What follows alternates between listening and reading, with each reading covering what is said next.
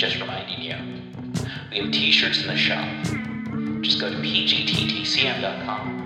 Check out all of our cool t-shirts and stickers. Heck, we even got some shower curtains in there. Keep clean, look cool, have cool stickers to put on stuff. Join us on Patreon, get a free sticker.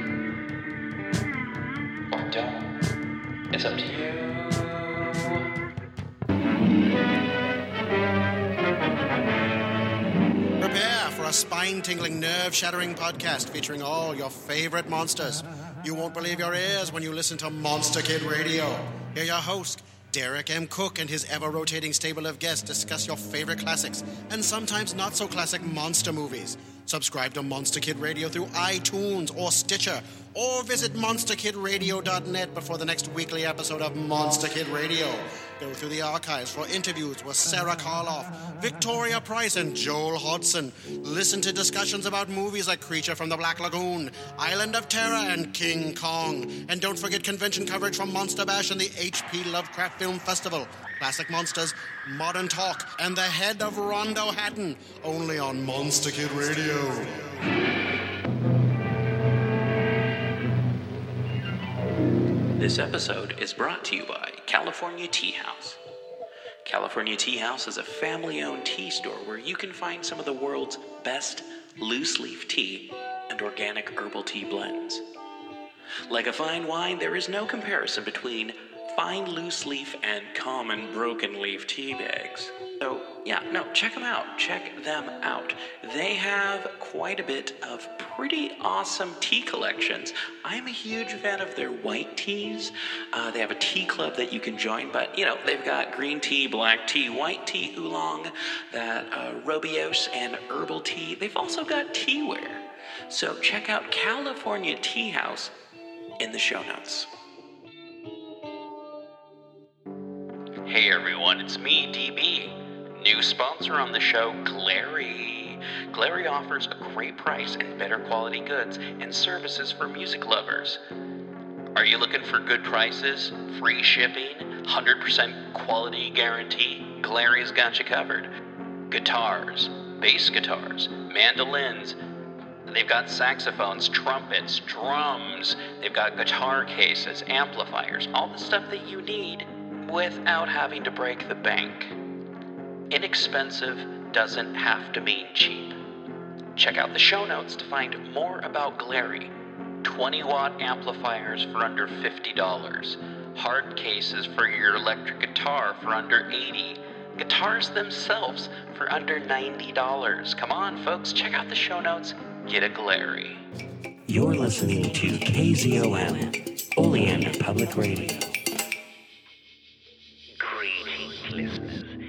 I, DB Spitzer and Farmer Dave, here once again to talk to you about the Cthulhu mythos, its books, its monsters, its unfortunate human casualties, its timeline in general, and even its tangential bits, like the dreamlands or things of a weird nature that are Lovecraftian leaning. Once more we head into those dark woods, further feeling those malevolent forces upon us. Once again we walk down the lightless stone staircase in the middle of nowhere. You're listening to KZOM. Hey everyone, it's me, DB Spitzer. I know you're probably tired of hearing that from the intros and all the commercials, but hey, it's me, DB Spitzer, and right with me is Farmer Dave. Farmer Dave, how the heck are you doing this week? I am the heck doing well. Good to hear. Good to hear. So, we're going to be talking about Bokrug and the Book of Eibon this week. Uh, the Which is my name of my new progressive jazz band. Ooh, kidding. And the Book of Eibons. yeah, no. Uh, we're going to be talking about Bokrug in the Book of Eibon. Uh, you are talking to a fantasy LARPer who LARPs with um, Cthulhuoid elements, uh, I understand. Yeah, so his name is Philip Lyman. Uh-huh, uh-huh. a- And I have to admit, he's taken his fantasy a step higher, or his role playing a step higher than Yeah. I have. Cool. Out of, you know, the the living room and the kitchen and into uh, parks and uh, into forests and uh, camping, and uh, got some really good, interesting stories. Well, I, I, I can't say that I've ever LARPed necessarily when it was called LARPing, but uh, when, when, when we were kids, we definitely uh, did make believe uh, with uh, swords and beat the heck out of each other, like made out of wood or PVC. Uh, it was later that we found out that you could put foam over the PVC and not hurt each other with it. But I mean, you, You could build some pretty cool swords with PVC and the angle joints and whatnot. Uh, yeah, no, I guess they're like you know we were pre-boffing boffers. It was more like whalers. Anyway, uh, so yeah, no, that's that's gonna be a cool thing to hear. Uh, but before that, do you? Uh, I don't know anything going on in Oleander these days? Well, you, I don't know if you can hear, but on the uh, roof of the uh, barn, it is raining. Yeah, no, it's it's it's raining out here at the radio station too. and and you know the reason that it, you know we it's, it's science you know the, the reason that there is um, you know fogs in oleander is you know ghost pirates Yeah, yeah. um, and that of course uh, murder clowns are a, a meteorological uh, factor uh, in um, oleander I, But I argue that I think they were I, I think they were uh, imported from Massachusetts in the uh, late seventies, but I yeah you know hey we, carry on. I'm we sorry. agree to disagree Yeah, but you know why it rains in oleander I don't know.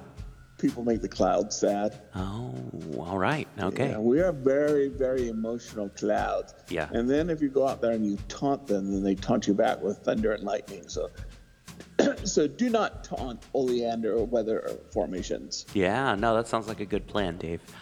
Uh, yeah, no. Um, let's see. Uh, going on in town from the commercial aspect, there's really not that much except for Main Street's being shut down for uh, Oktoberfest, which is what they're going on with Oblivions pretty much this week, all week long. It's it's it's the last weekend of September, but it's actually the first weekend of October.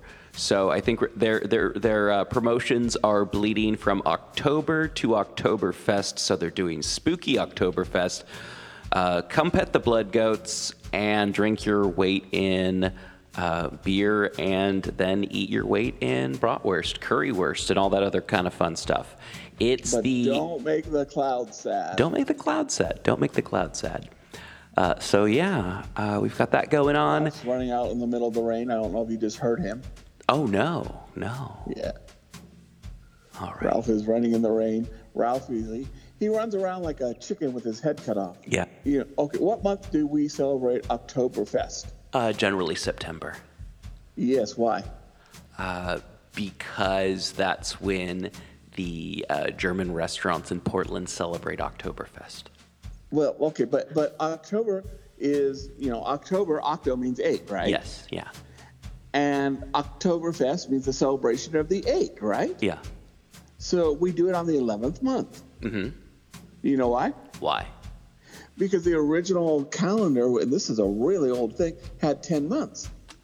Yeah. And then when the Romans decided they're going to put two more months in, they put in January and July, or no, August and July after Augustus and Julius Caesar. Mm-hmm, And that just threw off all the Oktoberfest. And you know what that does? What's that? It makes the cloud sad. Well, That's why we've had that's why we've had rain since the Roman times.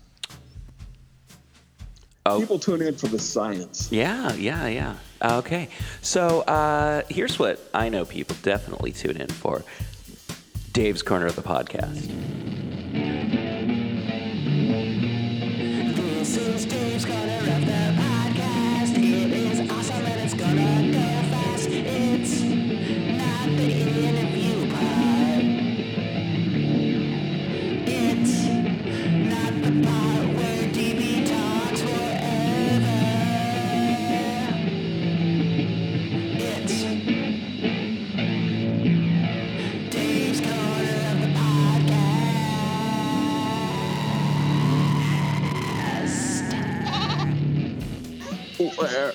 will make our clouds happy.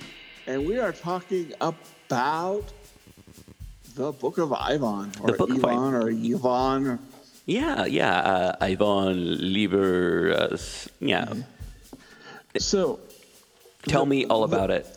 so it's the creation of Clark Ashton Smith. Cool. So if you were going to be part of the original Lovecraft circle, you had to have your own book. Lovecraft had the Necronomicon. Uh, you know, uh, Robert Bloch had Cult de Ghouls. No, Actually, Cult of Ghouls, I think, was Derleth. I'm sorry, but Robert E. Howard, you know, had uh, the Nameless Cults.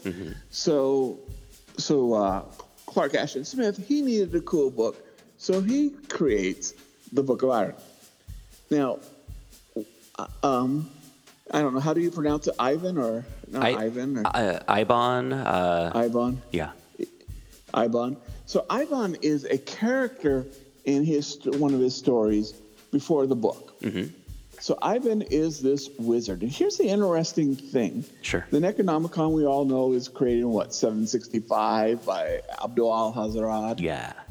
Um, Cult the Ghouls and, and Nameless Cult are like 15th, 16th century Yeah.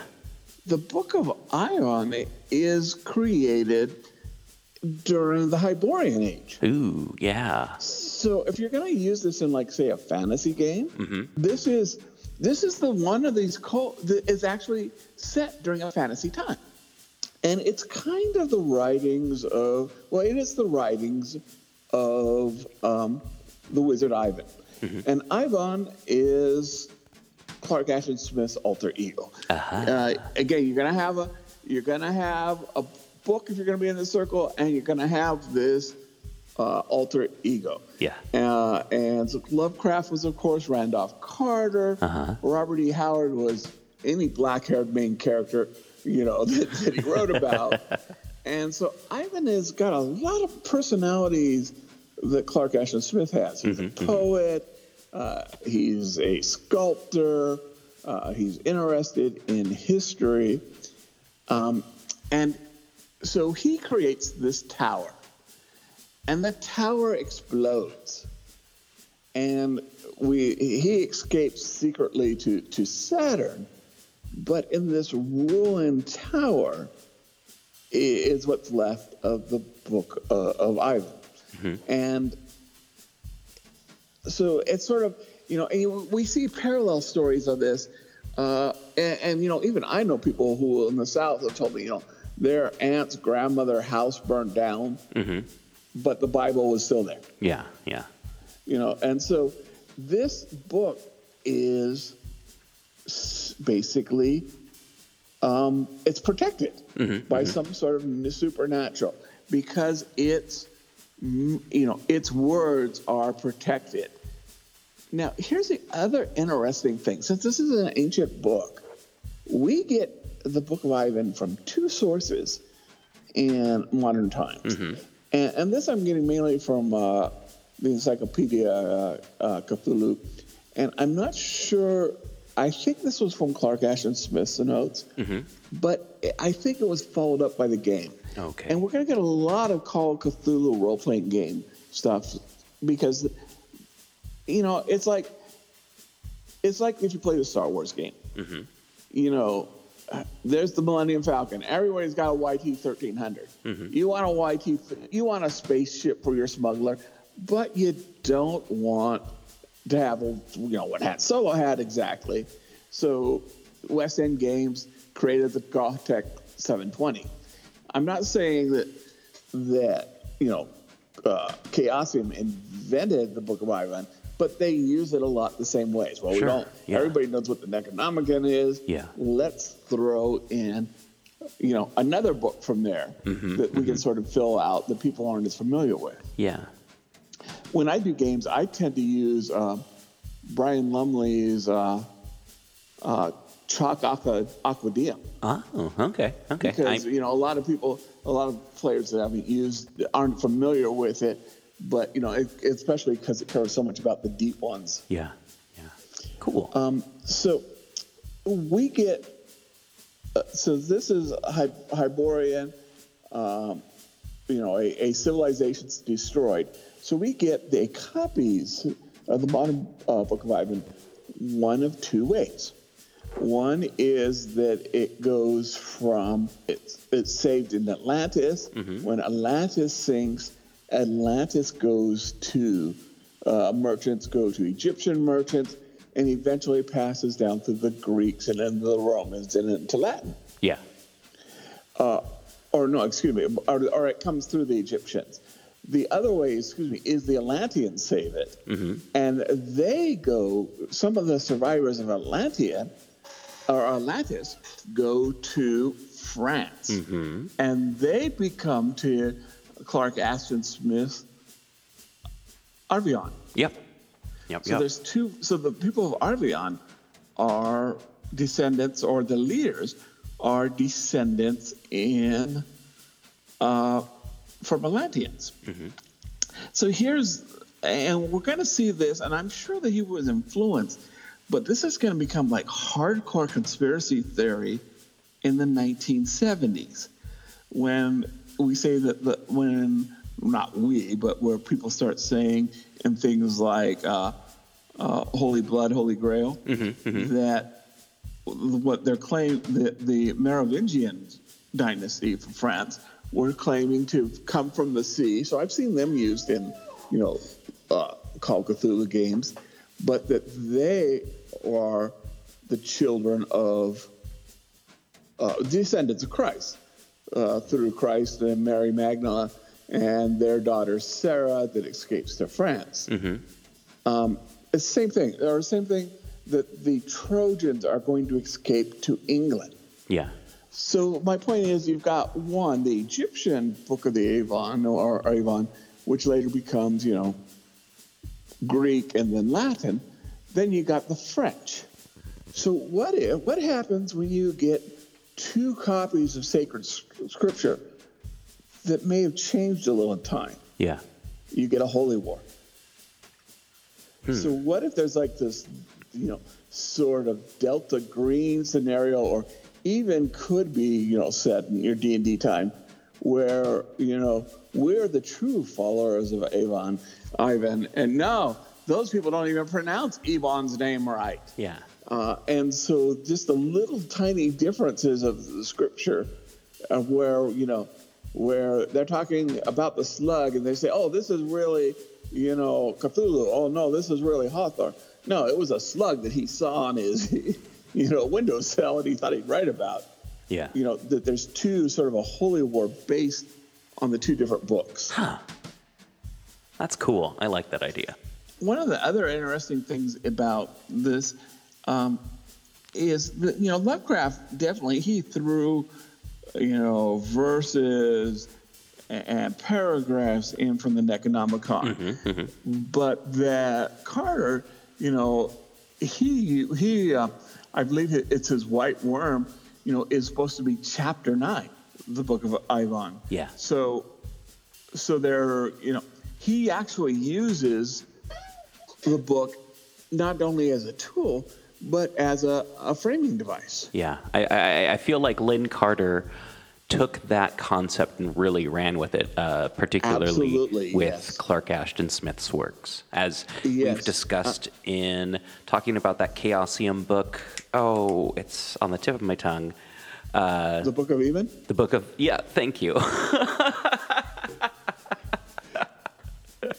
But that idea that something is written down is just extremely powerful. yeah, And, and you know, Lovecraft was an atheist.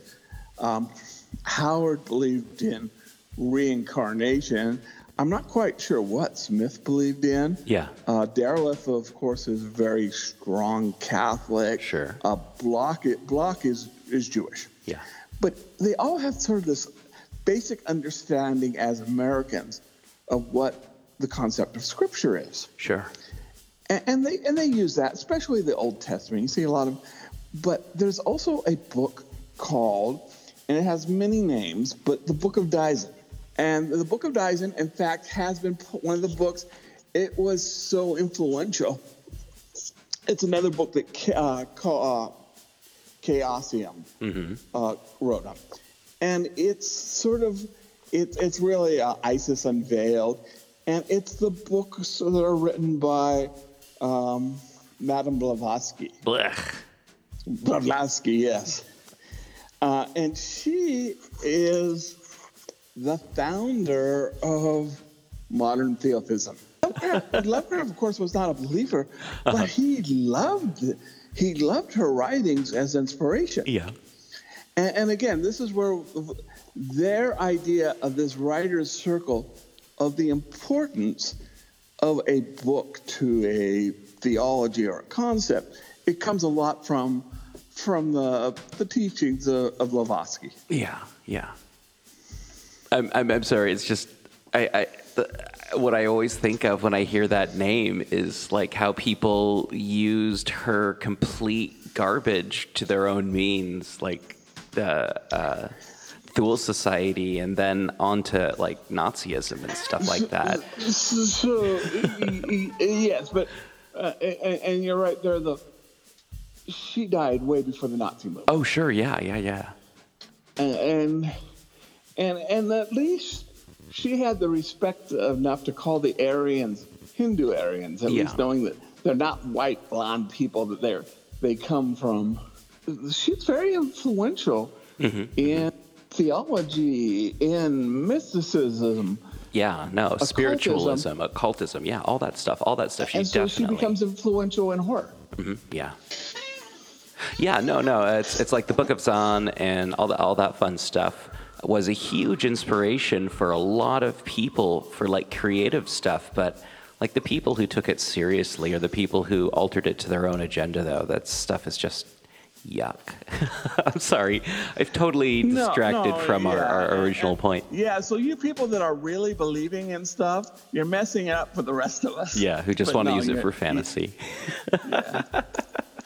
So, so the one other book I think that is really going to be influential, Uh-huh, and I'll tell you who hates that Who hates that? is the gold. Well, is the Golden Bough Okay, by Robert Frazer. all right. And the Golden Bough, uh, are you familiar with this? No. It's sort of the first real anthropological work where he goes down and he basically writes down all these old, old English um, folklore. Oh. and and so you know and you know middle class england has you had you know the bible Yeah. the 13 copies of the golden bough Uh-huh. and if you were lucky maybe the encyclopedia britannica uh, and so that's again another book that definitely lovecraft and howard and i can't believe smith sort of codified it they were thinking about when they were writing these books Yeah. now who ha- who hates the golden bough Yeah. modern anthropologists Ah. because they'll go to this city in England and they'll say, "Oh yeah, yeah, my great grandfather said that you know the people dance naked in the moon uh, f- for the the elves of and Elrond's court down the." And, and it'll be word for word the Golden Bough, and those anthropologists are pulling their hearts out, hairs out. Well, was that story their grandfather really heard, or did their grandfather read this in the Golden Bough? Yeah. Yeah. No, no. You find that with uh, anthropology, I guess, quite a bit from the anthropology YouTube stuff I watch. But So, so that's pretty much what I got on the, the Book of Evan, which I am sure if you were listening, I pronounced seven different ways. oh yeah, me too. Me too. All right. Well, that's it for Dave's corner of the podcast, which I interrupt several times, but that's not in any of the th- songs. Maybe it'll be in the next song. All right. It'd be a cool song. Yeah. It'd be a, a cool verse. This is where DB interrupts him and corrects him when he goes off the wrong way. and interrupts and off track uh, conversations. Hey, uh, up next, uh, Dave, you're interviewing someone? Uh, Phil Lyman, who is a LARPer, on how to use Cthulhu and the mythos in your in your traditional fantasy LARP. Sounds pretty cool. Sounds pretty cool. All right, and after that, we'll have D and D on D and D. We'll we'll be talking about Bokrug, the water lizard. And so we're really excited today because we have Phil Lehman uh, as our guest. Uh, Phil, you want to maybe uh, tell our audience a little bit about who you are? Uh, yeah, I am a LARPer, a live action role player, uh, and a craftsman for LARP events. I grew up learning woodcraft, leathercraft, etc., where I grew up in uh, the Great Lakes uh, near o- in Ohio, and that just when I discovered D and D and then live action role play, it was just a natural evolution for me. Interesting. So maybe, and I suspect most people listening to this show know what a LARP is, but wh- wh- what is what is a LARP? Well, there's some stereotypes, but basically, if you ever played cops and robbers as a kid, or you took a Nerf sword with you down a forest path, fighting imaginary monsters, or maybe a group of your friends, you have done live action role play. It is pretending to be a character and then having fun with it. The same way that tabletop role playing games uh, evoke an emotion and it makes people really feel that they're in the moment. Playing a character in a fantastical setting live action role play does the same thing but it does it in a convention hall. It does it in a forest. Um, there are some that have been underground in caves. I have done them on uh, uh, scout camps or out in the woods at night in all kinds of weather, in all kinds of um, terrain, and it really evokes a much more powerful emotional experience. I bet. And Ralph, there you you heard approves. He approves. yeah. Now, in addition to D and D, you do uh, Call of Cthulhu LARPing too, correct? I have used. I, I signed up to. I, I volunteered because I wanted to talk about Cthulhu in actually high fantasy live action Okay. You talked to Sean Branney, and they started out with Cthulhu Lives, which was a, a Call of Cthulhu live action roleplay. Unfortunately, right now, I am not aware of any live action Cthulhu, uh, especially that 1920s, 1930s Call of Cthulhu Oh, okay. Role play on an ongoing basis. I have been to conventions where they had them what's what's called a parlor LARP, meaning it's a one-time deal. Frequently, there they'll send you a pre uh, rolled up character sheet, and it's like playing um, Arkham Horror or Call of Cthulhu to a lesser extent, where you're or, act- or like a murder mystery party. exactly like a murder mystery party. Yes, uh, yeah, great input. And uh, so when you show up, you have some idea of what kind of costume to wear, what kind of props to bring, and then the game runner will usually send you letters, newspapers, maybe artifacts that allow you to immerse yourself into the character ahead of time, and then through the course of maybe two to I've seen as long as eight hours with breaks, uh, where you know for meals, where they uh, played out uh, the the game, and it was very similar. If you've ever played um, Arkham Horror or uh, a, a limited Call of Cthulhu tabletop game, it's done the same way, except you are the character. You're really immersed in it, and it's not so much of well, I roll to see if I can do this. I actually try and do this. Well, my, my father, it wasn't called Cthulhu, but it was sort of like a 1920s Agatha Christie uh, murder mystery on a train. Uh, where they all dressed up, you know, in 20s. And, and my, my father, you know, never played a role playing game in his life. He talked about that for years. Well, I I would co- characterize that as a role playing game, but you know, he mileage- never played the traditional role playing game with me. No, it's it, it it may be a little different, but again, it's what people are comfortable and what they're into. My experience has been since 2003. I have been involved in a number of sword and sorcery like Conan, or high fantasy like Lord of the Rings, or steampunk and horror live action role plays that consistently brought Cthulhu into their games. Oh. I mean, there's an obvious connection between you know Conan and Cthulhu because Robert E. Howard and H.P. Lovecraft were such good correspondents. Yeah, uh, Howard, of course, wrote uh, The Thing on the Roof, and one of my favorite mythos stories, The Black Stone. Oh yeah, that was a particularly great one. I loved how they used each other's uh, ancient tomes and grimoires, and to a lesser extent, the uh, great old ones between them. In, in fact, uh, Arkham Sanitarium was created by Howard as a tribute to his friend, and Lovecraft liked it so much that he used it in the thing in the doorstep. Uh, doorstep. Right. That's right. Yeah. So, what are maybe some of the locations and costumes that you would use in this sort of fantasy Call of Cthulhu uh, uh, LARPing? Well, I I mentioned the parlor LARPs, which again, frequently I've seen those at conventions. Those could be at a sci fi, fantasy, gaming, sometimes even a comic book convention. Um, they have them at the more Cthulhu related H.P. Lovecraft conventions as well. I don't have much experience with those. My realm of experience is with um, ones that are, take place in like public parks. Uh, Okay. I started in Colorado, and there we just used public parks where we would let the game wardens know what we were doing, and then they, you know, said, "Okay, well, now we know what you're doing, and we'll, you know, leave you alone as long as it seems like you're, you know, not causing a ruckus."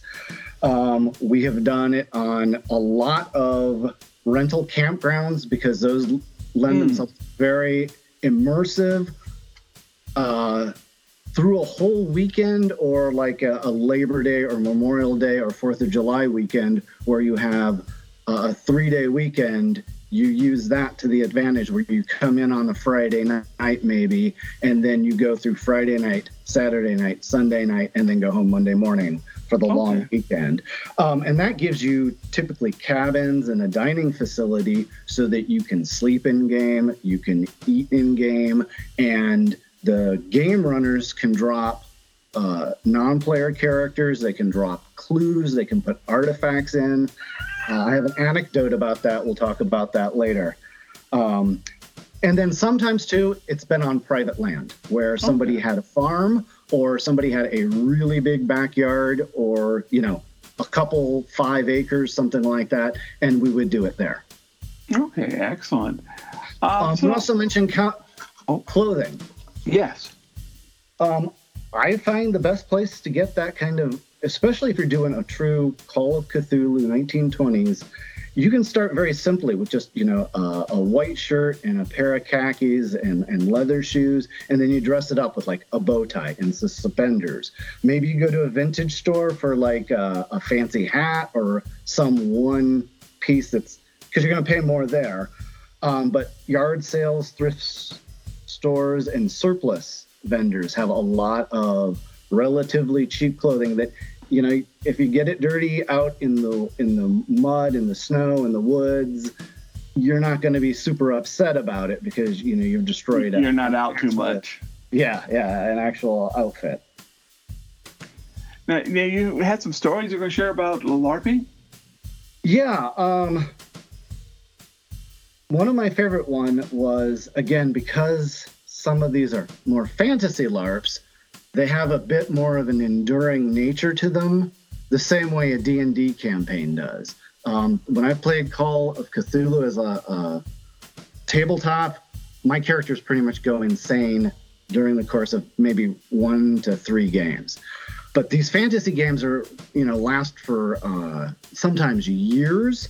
And that's what I liked. One of my stories is about we started with a new location, and there was this haunted house that the characters had to figure out why does it keep re- occurring? Because it was a horrible, horrible place uh, caused by all this dark necromantic blood magic, and it drew uh, zombies, it drew vampires, it drew these animated skeletons that would all converge on this haunted house. And the locals, the farmers and, and townspeople were like, Can you help us? And so we, you know, years before they had tried dynamiting it and everything like that. So we were more of a group of adventurers and um, scholars who knew magic lore. So we went in there, and one of the things that was in the haunted house, uh, among other pitfalls, was this statue of Emma. And let me describe it for you because I don't have a good picture with me. And and for a podcast, it, it doesn't help you anyhow. Yeah. This was a three foot doll that had been painted with stone type gray paint that crackled and split. And then they had it mounted on a pedestal that said Emma. And it was the creepiest thing I had ever seen, Yeah. uh, especially since when it would crack, the flesh underneath would kind of come through. And they it was one of these things in this haunted house that even when we used uh, the you know we found out what the key was what the mystery was and undid the mystic riddle and caused the haunted house to shrink into itself we thought okay goodbye to all of it. You know it's the end of a halloween event. Uh, you know we all went to bed. Uh, that was the end of the event. We all you know thought we'd end ended the adventure. It was just beginning. Five years later at a new year's essentially like a new year's eve event it reappeared. And it just kept appearing at different places on the campground. Through that whole summer session it kept reappearing. And anytime you messed with it it would just curse you. And so you would spend like that whole weekend trying to undo the curse that was on you or somebody from your group so everyone said just leave it alone so at the end of the season, it's Halloween again, right? And like I said, we stay in these cabins. Um, and so I got up. I was the second to last one to get up. I go to the showers. What you know, so I'm taking my shower. I come out when I hear this blood curdling scream, and there was one young lady who was still, you know, had been sleeping. She woke up and the plot team had snuck the doll in and put it right by the head of her bed. So when she woke up, the first thing she saw was this creepy doll sitting right next to her bunk. And she screamed louder, uh, brought the whole camp there. Now, she got out around it and we calmed her down and she was good. Then a year later in 2016, same thing, same young lady, same character. And it was just the surprise and the scare because there was no horrible experience. There was no um it didn't torture her or, or curse her or anything like that. No, no, no jump scare. It was just there. it was just there. Yeah. Um and that's why i like some of these is some of these are another one we had been investigating a ruins that was centuries old uh or maybe a thousand years old maybe more than that uh again with the characters we were playing they didn't have carbon dating or anything like that so they didn't know but inside it, it was all these ruins, and it was kind of like a Roman highway that went through the middle of this ruined city. And part of it was there was Jacob the tollkeeper. He was a ghost who was so dedicated, he kept taking tolls as we went through. And so, you know, in order to get anywhere, we, you know, it, it, it wasn't worth fighting him, you know, to exercise him or anything like that. He was too powerful like that. And if we just paid him, he'd let us through. Sure. Um, so and usually it was you know silver coins because he didn't he didn't know what paper money was, so he wouldn't take it. Um, so then the big climax to that plot line was we found we had to go back in time, and we went ten thousand years back in time, and we're having to dodge all these big like rock golems, you know, like out of D and D, and then there's all these horrors which are essentially great old one type monsters and shoggoths and other other mythos type beasts. And we're running down this highway and we come to that same toll keeper except he was alive first time we'd ever met him and it was just that big laugh before you see the really horrible monster. Yeah. and it was just such a stress reliever. So again it, it's when you blend the fantasy with the horror it makes for a really fun you know you put in a little humor and it really uh, relieves the tension. Sounds like you have to have a, a team of NPCs, uh, actors who are uh, basically playing written out parts for the characters to play off of. Yes, but you can do it with um, where I'm going to go on this adventure with this group of six uh, adventurers with me. and you're trying to have a balance, you know, so you have somebody who knows mystic lore and somebody who's good at fighting and somebody who's uh, your first aid character. Um, but then another group will be what you know non-player characters. You're if you're familiar with that concept from D and D, you know they're people and they're playing the eldritch horrors or they're playing the monsters or they're playing the vampires, the zombies, the animated skeletons. Um, and then you kind of all right, we went through this adventure. Everybody takes a break, gets water, eats maybe, and then you flip it around. So the people who had been the non-player characters, they pick up a different adventure, and then you NPC for them. So you take turns. Or some people will just NPC through the whole weekend too. So how would you roleplay something like running across Cthulhu or, or a great old one? Well, it kind of depends on the character. Um, like, I want to scale it up because in the games I've played, the first thing you're going to hit are cultists. And so those you can deal with with weapons, explosives. You're there to disrupt their rituals. Regular NPCs. Yeah, and there are other NPCs, yeah. But sometimes they're too powerful for you. And so you do encounter these um, great old ones.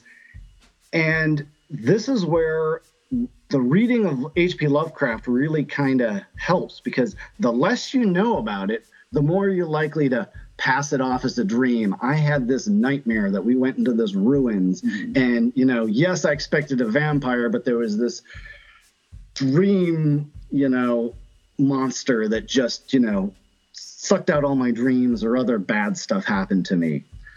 Um, and then the other one is you kind of be prepared to go a little mad or maybe a lot of insane, um, depending.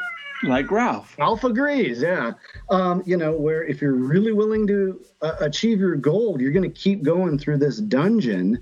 And, you know, the worst one I saw was one where one of my characters encountered, it wasn't Cthulhu, it was a tailored to this steampunk horror deity who was actually one of the more positive ones, but he was styled after Cthulhu, but he was kind of the patron deity of mad scientists. And the way he communicated with you is he, if you got close enough, he wouldn't influence your dreams anymore. He would actually stick a tentacle through your ear and into your brain. And then the, the game runners would kind of tell you, okay, now you're paranoid, or now you're uh, you hear voices, or now you can't speak, you're mute, and you have to mime everything. And it would just allowed you to show your creativity about how you would do that. My character got paranoid, so he went to the corner of this, you know, big dining hall kind of room that we were using working out of and he gathered up all his stuff and stuck it in his knapsack and he wouldn't trust anybody till like the next day Excellent. Now, let's say somebody, and I know that this is you know all across the country. In fact, we have people listening uh, different countries too. But in general, let's say someone was interested in getting involved with LARPing um, or Call Cthulhu LARPing. What's the best way to to, to find a group? Well, the way I started was at a convention. And I think that's a good one where you can talk to the players. You can see what the costumes look like up close and personal. You can kind of get a gauge for how much outlay they've put into it. Um, one of the things I haven't talked about much was the, those non-player characters. A lot of times when they would appear, it was in very simple costumes. Maybe something that would give you the image of a mask in a like a long dark hooded robe, and that's where. And a lot of times we would do this kind of stuff at night with maybe just a little bit of campfire or just moonlight or something. And Minimal lighting. Yes, yes, minimal lighting, but enough so that if you're running around, you could still see what you were doing. Um, or you'd have, you know, uh, people would make their own lanterns, but using like glow sticks so that you didn't actually set anything on fire, uh, or you know that were you know flashlight based things. Um, but that way your mind would fill in the details and everything. Um, but like I said, I, I started at a convention and I found that to be the best way because then I could talk to the players, I could talk to the staff. Um, I got to see a lot of the costumes up close and personal. Um, there is a LARPing uh, subreddit if you're on Reddit online. Similarly, on Facebook, there's what's called LARP Haven, and that's a page where you can go look up everything from very extravagant European style ones to very simple, um, you know, local neighborhood ones. Um, and I believe they have a uh, page on meetup.com. Uh, I haven't used that one. I highly recommend using going to your local comic book or gaming shops. Most uh, LARPs will advertise there because they want to bring in the local crowd. They want people to show up every month or every couple months or however frequently they do it. Um, you could actually take your own Call of Cthulhu or Arkham Horror game and develop that with a group of your own friends if you have a good, strong uh, keeper to tell your story. And then finally, uh, there's a vampire based LARP called Mind's Eye Theater that's uh, based on Vampire the Masquerade, and then it has werewolf, and there's some magic in there too. Um, I don't know how much Cthulhu or Great Old Ones connections there are, but I could see them having a connection as well. Excellent. Now we're almost out of time, and thank you so much. Hope to have you back again soon. But have anything else maybe you'd like to share with us? Um, the other thing I really liked about this is the crafting. Uh, as I mentioned, one of the things I like doing is uh, as I do leatherworks, um, I take and recycle a lot of the material. So I like taking just scrap bits of leather and old um, paper, you know, old fashioned paper grocery bags. And then you rip those down to a standard size sheet and then you stain them with coffee or tea or a little a little bit of motor oil uh, and a little bit of like ketchup and grape jelly mixed to give you some really creepy looking pages and then you can use those through a computer printer um, and come up with different uh, spell books grimoires uh, Oh, excellent. you can have you know spell pages that are uh, you know I, I have a little bit of uh, background in um, uh, calligraphy so you Okay. add some of that all together and you can come up with at virtually no cost and a little bit of time you can come up with some really cool props uh, to enhance your game Are, are there some websites or maybe books that you would recommend for people who are interested in into making things like that? Or Um, again, I will go back to the HP Lovecraft Historical. Society. They have a lot of fonts and um, computer-based tools that you can use. Um, I like to use. Again, I have some background in art, so uh, I like to use some of my calligraphy books, and I use that. But I do know other people uh, have used uh, archives of newspapers and just taken an old 1920s, 1930s newspaper page and they replace one section of it in a you know from a, a, a PDF, and they come up with their own article that is their clue, and then they just uh, you know lay that over top in a digital document, you know through PDF, and then they can come up with their own uh, you know newsprint stories like that, and just Oh, print it on a excellent. sheet of paper. Um, again, it depends on how creative or, or, or what skills you have to begin with. Excellent. Well, we definitely would love to have you uh, on uh, again. Uh, is there maybe any uh, any uh, oh, LARPs or maybe you have anything uh, maybe creative in the, the works that you might want to be able to share with us? Um, I'm hoping to get back to the Midwest. There's a, a LARP called Odyssey that kind of wraps up everything. It's got cultists, it's got some epic fantasy, it's got some Conan style, you know, sword and sorcery, planning a heist. It's got huge magic. It's got a lot of uh, H.P. Lovecraft references. For example, the last time I played there, I was actually robbing graves to bring the freshest bodies to a Dr. Herbert West. Oh, And so they actually put him in as a non-player character. Uh, so uh, it really was kind of uh, all kinds of different LARPing all wrapped into one. Excellent. Well, thank you very much, and uh, we appreciate your patience with Ralph, who seems to be uh, very talkative today. But uh, we, this has been with uh, Philip Lehman, and we are hopefully going to get you back on soon. Sounds good. Thank you.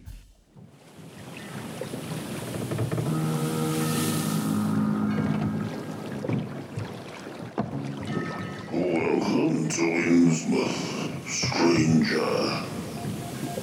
Hi, I'm Rob Whiten from the Innsmouth Book Club. Join me and my fellow guide John Chadwick as we take you on a fortnightly tour of Innsmouth. We visit places such as the Picture House, the library, and Innsmouth Museum to discuss all aspects of weird fiction, whether it be book, film, music, TV, or art. As well as that, we stop over at the Gilman House to have a chat with a resident guest. That includes authors, artists, musicians, in fact, Lovecraftian creatives of all types. You can find our free shows on Patreon, and there you can also sign up as a patron, which brings you bonus content, plus a monthly PDF copy of Innsmouth News, which features articles, author spotlights, all the latest news and reviews, and more. You can find us at patreon.com forward slash BC. We hope to see you soon because remember, Innsmouth isn't just a place, it's a state of mind.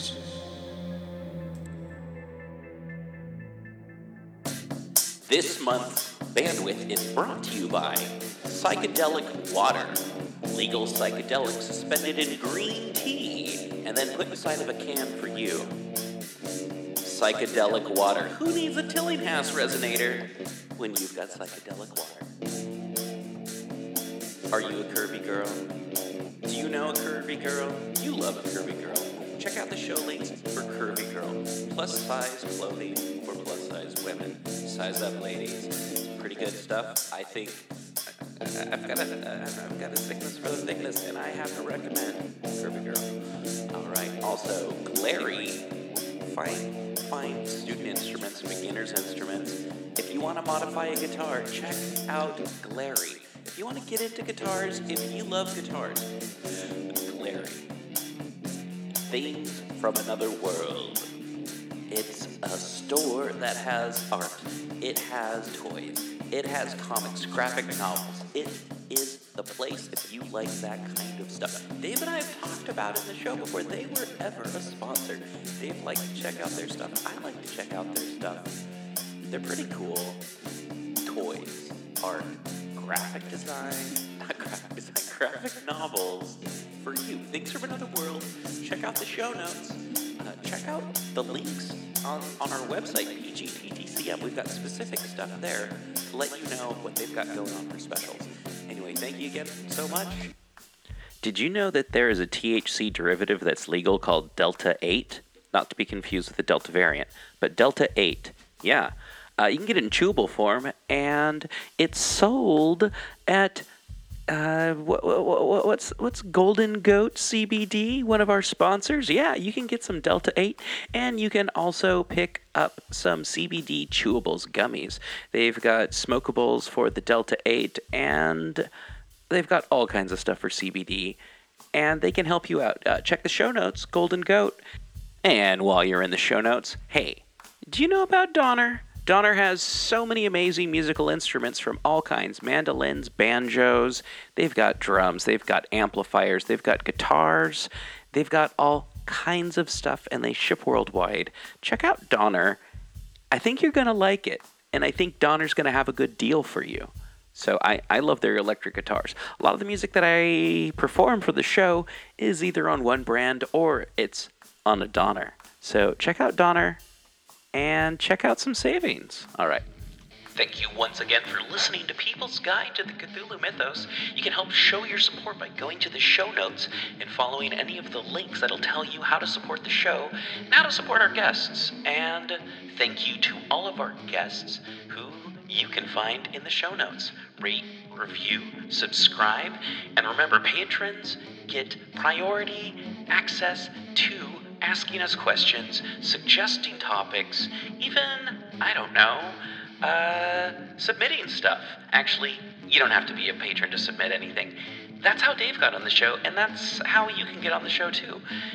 It's the people's guide to the Cthulhu mythos. Rate, review, subscribe, tell your friends. Thank you for listening. Back to the show.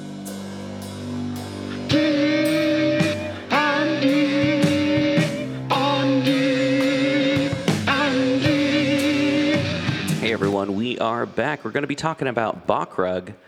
Uh, Dave, uh, what do you know about Bokrug? So I know what happens when it gets its nerves all pinched and, and it starts having pain. Mm-hmm. You give it a back rub. Okay. Okay, so um, now uh, it's basically he's the god of the people of Ib, right? yeah, yeah, yeah. That's Yeah, he's a giant water lizard from the god of the people of Ib in the land of Mnar. And and uh, that's who is next to Sarnath. well, Sarnath. Sarnath, uh, they they they killed the people of Ib and built their place on top of the people of Ib, from what I recall. I could be wrong about this. And what I want to say is, uh, the people of Ib are actually known as the Thum Ha, which are possibly uh, the uh, descendants of what we now call Deep Ones, but they're like described as amphibious lizards. And my question is They're frog people. they're frog people. Are is is there some form before this? Did they crossbreed with lizard people, and the reason that they look different in the future is because they started breeding with humans?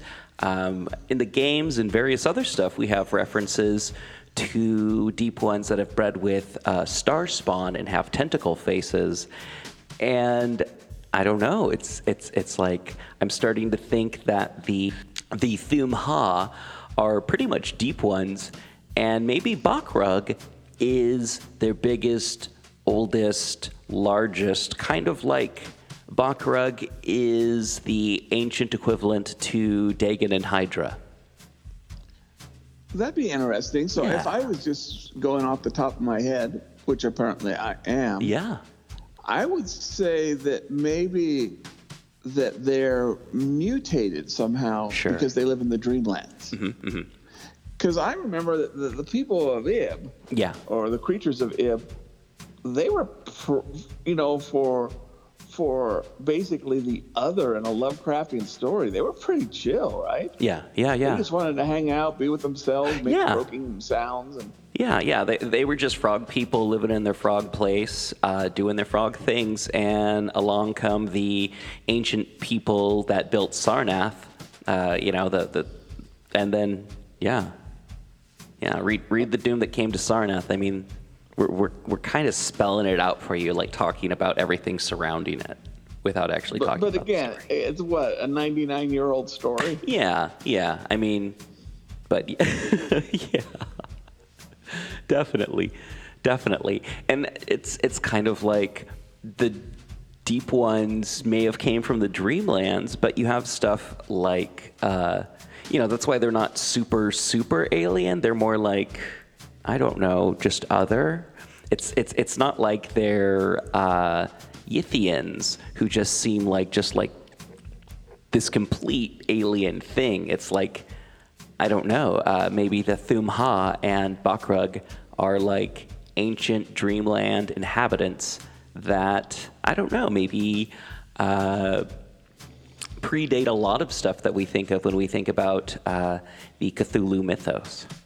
Well, well, I was thinking, you know what? What if they, they weren't on just the dreamland? Mm-hmm, What if they had a civilization and been wiped out by man? Yeah. And, and they were like were in Pompeii, Yeah.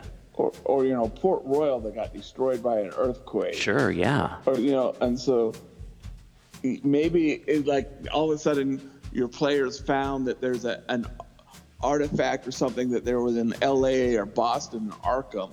Yeah. And now they've got to go to the dreamlands and find this this god and make peace before he wipes out, you know, the city that they wiped out, you know, his children 2,000 years ago. Ooh, I like that. I like that. I, I And and you know, it takes them because in the story, doesn't it take them like a thousand years to get revenge? yeah, yeah, yeah. And that kind of shows you, well, time is different to, uh, you know, the great old ones, but time is different in the Dreamlands. Oh yeah, yeah, yeah. No, I was I was thinking uh, you could like possibly incorporate it into Dungeons and Dragons pretty quick over just by like uh, applying the Doom that came to Sarnath to not like Waterdeep, but you know your own giant made up trade town that exists on like maybe the precipice of like a, a major lake or several bodies of water, and everyone you know if they're expecting you always to add a Cthulhu mythos element. And they're right next to a body of water. They think you're going to bring in the yellow sign. You bring in Bokrug and uh, his revenge. But I don't know. That's that's one thought.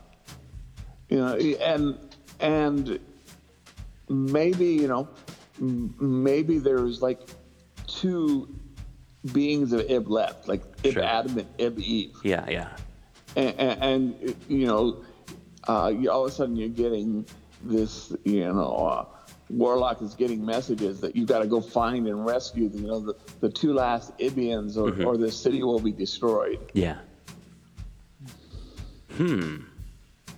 Or, or, or, or, uh, you could find out that there's some sort of illness that's sweeping your water city, and then what you find out is actually that people have just been um, becoming uh, through through like generational uh, crossbreeding with like the uh, amphibious people like maybe you know you can do a d&d thing of like the beginning of like deep ones and stuff like that or a community that doesn't realize that they have deep one ancestry and that's actually the doom that came to sarnath and maybe it's not actually like you know it's not actually Bokrug isn't a physical manifestation, but how to explain uh, this transformation. And that's or oh i'm sorry i didn't mean to oh yeah yeah no no. Because I'm like uh, in, in in like you know in certain cultures I I, I I I don't have any examples off the top of my off the top of my head right now. But you know explaining and it possibly like maybe this only happens in fantasy um, like explaining something really bad that happened to your civilization with a story an apocryphal story uh, that actually it's like something totally different that happened but this is a lot easier to explain than oh yeah, yeah your great great great great great grandma fell in love with a frogman you know um, i don't know Yeah, because you know we think we we think it was called Cthulhu Mm-hmm. or, or you know D and D. We're thinking, you know, we take that pretty much as, you know, writ and Yeah, you know as yeah, canon. yeah. But what if some of these things are symbolic? You know, we Exactly. think, well, because I've got the power to heal, then Zeus must be real. well, what if what if Zeus is just the what if Zeus is just you know the the spirit of you know fatherly growth or something? Yeah, yeah, and and and I, I something I keep talking about is you know the concepts and ideas that humans on Earth have about the Cthulhu mythos and these Lovecraft stories can could just be misinterpretations. Like, what if there was a huge language gulf between the Mi-Go and the people living in the hills of Vermont uh, when it comes to like worshiping stuff? What if you know uh, ancient people who dealt with stuff and you know what? What if there's just misinformation from some shapeshifter who tells people that he is um, some kind of messenger for some god, but actually what he is is just some like ageless shapeshifter from like, you know, something with godlike powers, but you know, it's just lying to everyone. Nyarlathotep. Uh, I mean, there's Yeah. there's there's there's a lot of stuff that you can do that can make even like be kind of like an atheist about the Cthulhu mythos. Or, or you know, you could also go the other way. Oh, yeah. You know, you you know, there's Bokrug, and its people gets destroyed. Yeah, a thousand years later, it takes out the human beings. Sure. Yeah. No. That's You know, I've got nobody worshiping me. What am Yeah. I gonna do now?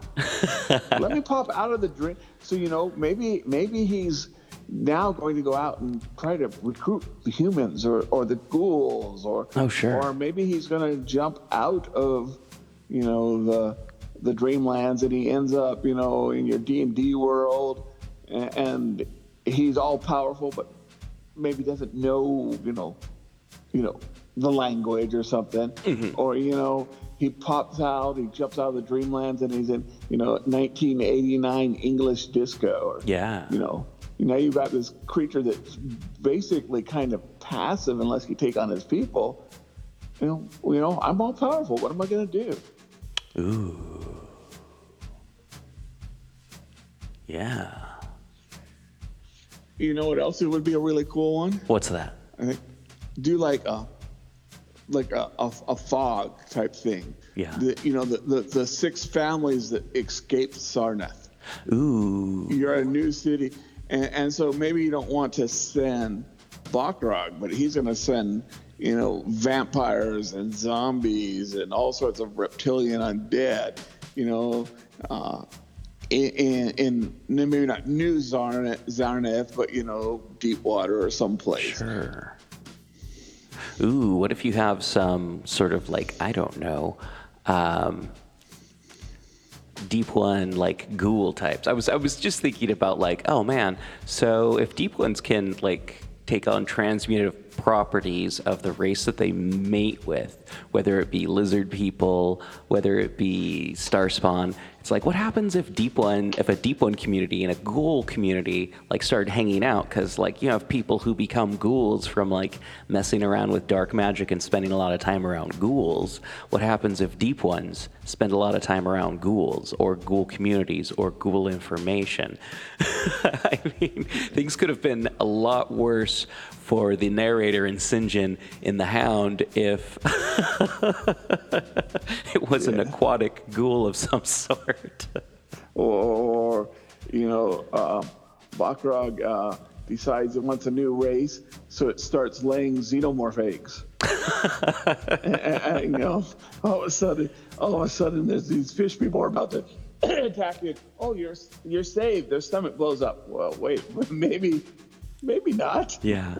Wait around a couple of hours. Yeah, no, no. Bokrug uh, seems to be some sort of like uh, uh, god of hybridization. Uh, or at least the the uh, um, oh goodness, it's on the other page. The Thumha tend to really be able to adapt. If if my theory stands up that the Thumha are the uh, uh, genetic predecessors to the deep ones or the deep ones themselves. And, and you know, what if? And like I said, the the you, Thumah, I say, you know, the people of Ib. What if the creatures of Ib, ex- some escaped into the real world, Yeah.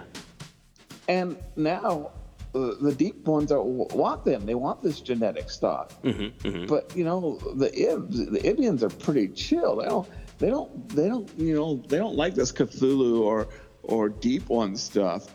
Yeah. And then all of a sudden, your players are, oh well, you know, we've gone a couple rounds with the deep one, and now that this froggy deep one seems is being nice. Are they trying to trick us? Are they trying to get us to help? What's Yeah, yeah, no, no. Uh, that that would be an interesting thing too, is to uh, like have have a bunch of Call of Cthulhu people, uh, adventurers, uh, philosophers, and flappers, and uh, dilettantes too.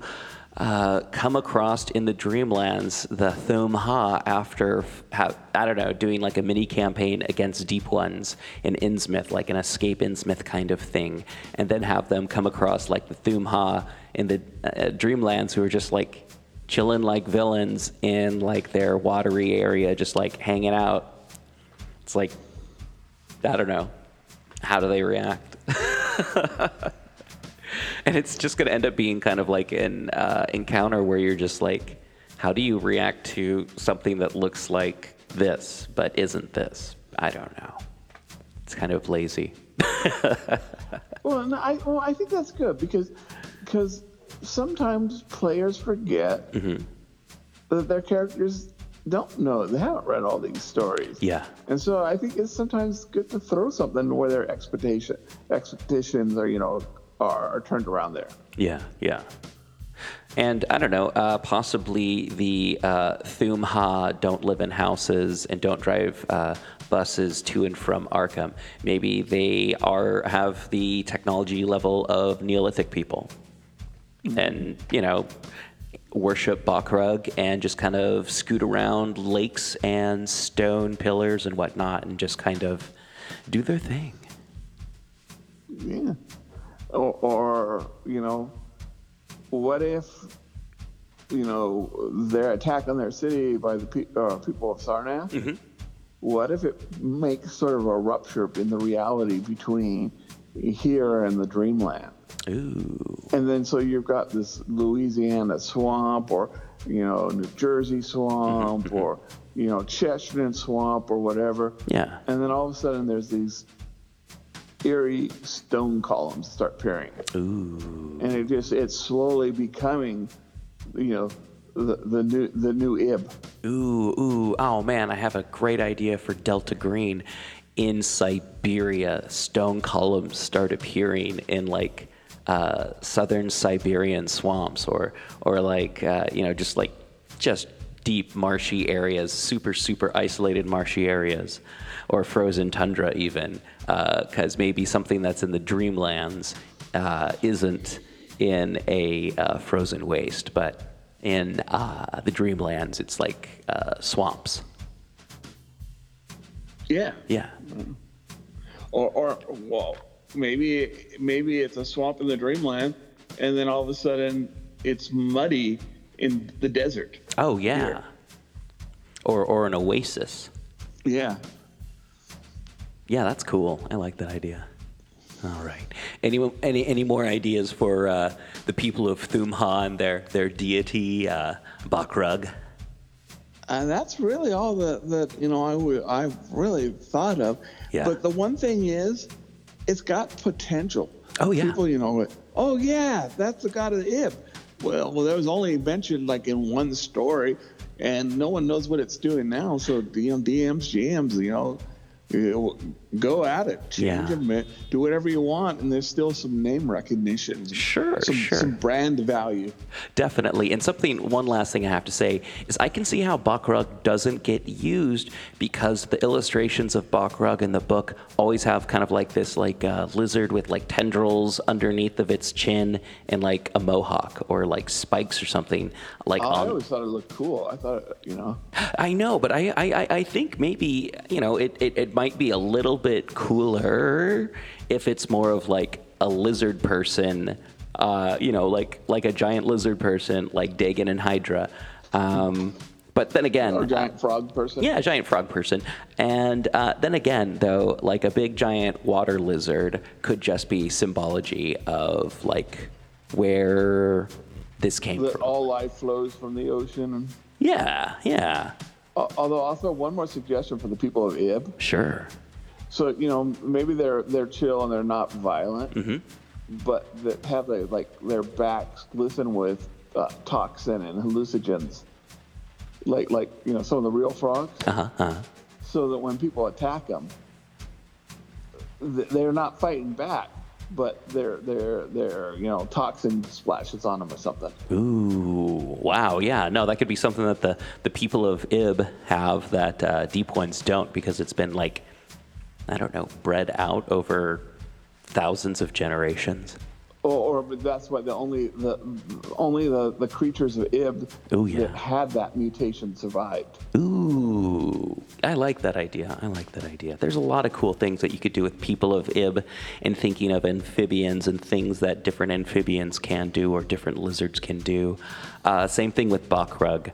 Um, who knows? Maybe Bokrug can spawn lizard people to defend him uh, or her, or however you want to think of Bokrug. But yeah, no, you could do a lot of stuff with Bokrug. Just kind of focus on stuff that amphibians and you know can do. how I just said one last thing? Oh, yeah. Well, one last thing. yeah. You know, so what D and D character or creature um, that reminds me uh, of Bakra What's that? Is uh, the Bathless. Oh yeah. So you know maybe maybe the people of Ib have got you know all of a sudden they've got like trained Bathless dogs to protect them. And maybe some, that's what some of those stone pillars are. Yeah. All right. Well, that's uh, that. That seems like it's going to be it for D and D on D and D. And hey, that seems like it's going to be it for this episode of People's Guide to the Cthulhu Mythos. Dave, is there it anything? is. I'm sad. I know, I am It's too. raining. The clouds are sad. I know, I know. But they could pl- they could go back and listen to it again, couldn't they? Yes, they can. They can go back and listen to that, this episode, and any other episode that they've listened to in the past. And also, our back catalog has an insane amount of books and past episodes and past interviews. And we've got everyone from Rodney Anonymous of the Dead Milkmen to people who you love and know, like Ken Hite and Scott Glancy, and even people like Andrew Migliori. So that was a dig at Andrew. You're cool, dude. Uh, anyway, um, speaking of Andrew Migliori, uh, I'm going to be at the HP Lovecraft Film Festival this weekend, October 1st, 2nd, and 3rd. Probably also going to be at Stamptish, Stomptish Oktoberfest uh, over in Southeast Portland. So, hey, if you hear this on Thursday, I'll probably be there on Friday or Saturday. And And you're signing autographs? uh, no, I'm just giving out high fives and stickers if I remember to hand out stickers. If I remember to bring. Socially distanced high fives only. Oh yeah, yeah. Well, you know, sci fives is what I call them. Yes. Uh, you just hold your hand up. And yeah, no. And thank you again for listening. Rate, review, subscribe, all that podcast cast stuff people ask you to do. And pgttcm.com. Check out our show notes. That's where you're going to find out what people are up to. It's where you're going to find t shirts and all that other fun stuff. Dave, thank you again so much for helping out. Um, Thank you again for talking to me about the Cthulhu mythos. And is there anything else you want to say before we leave? No, we just want to thank uh, again uh, Philip for his uh, awesome interview about LARPing, Yeah. and you know, just uh, play this song, play this loud in your house when you're not there, and it won't rain because the clouds will be happy. But then maybe you live in an area that's in a drought and you want to make the clouds sad. Yeah. All right. Well, goodbye, everyone. Bye. That was a good episode. Very good.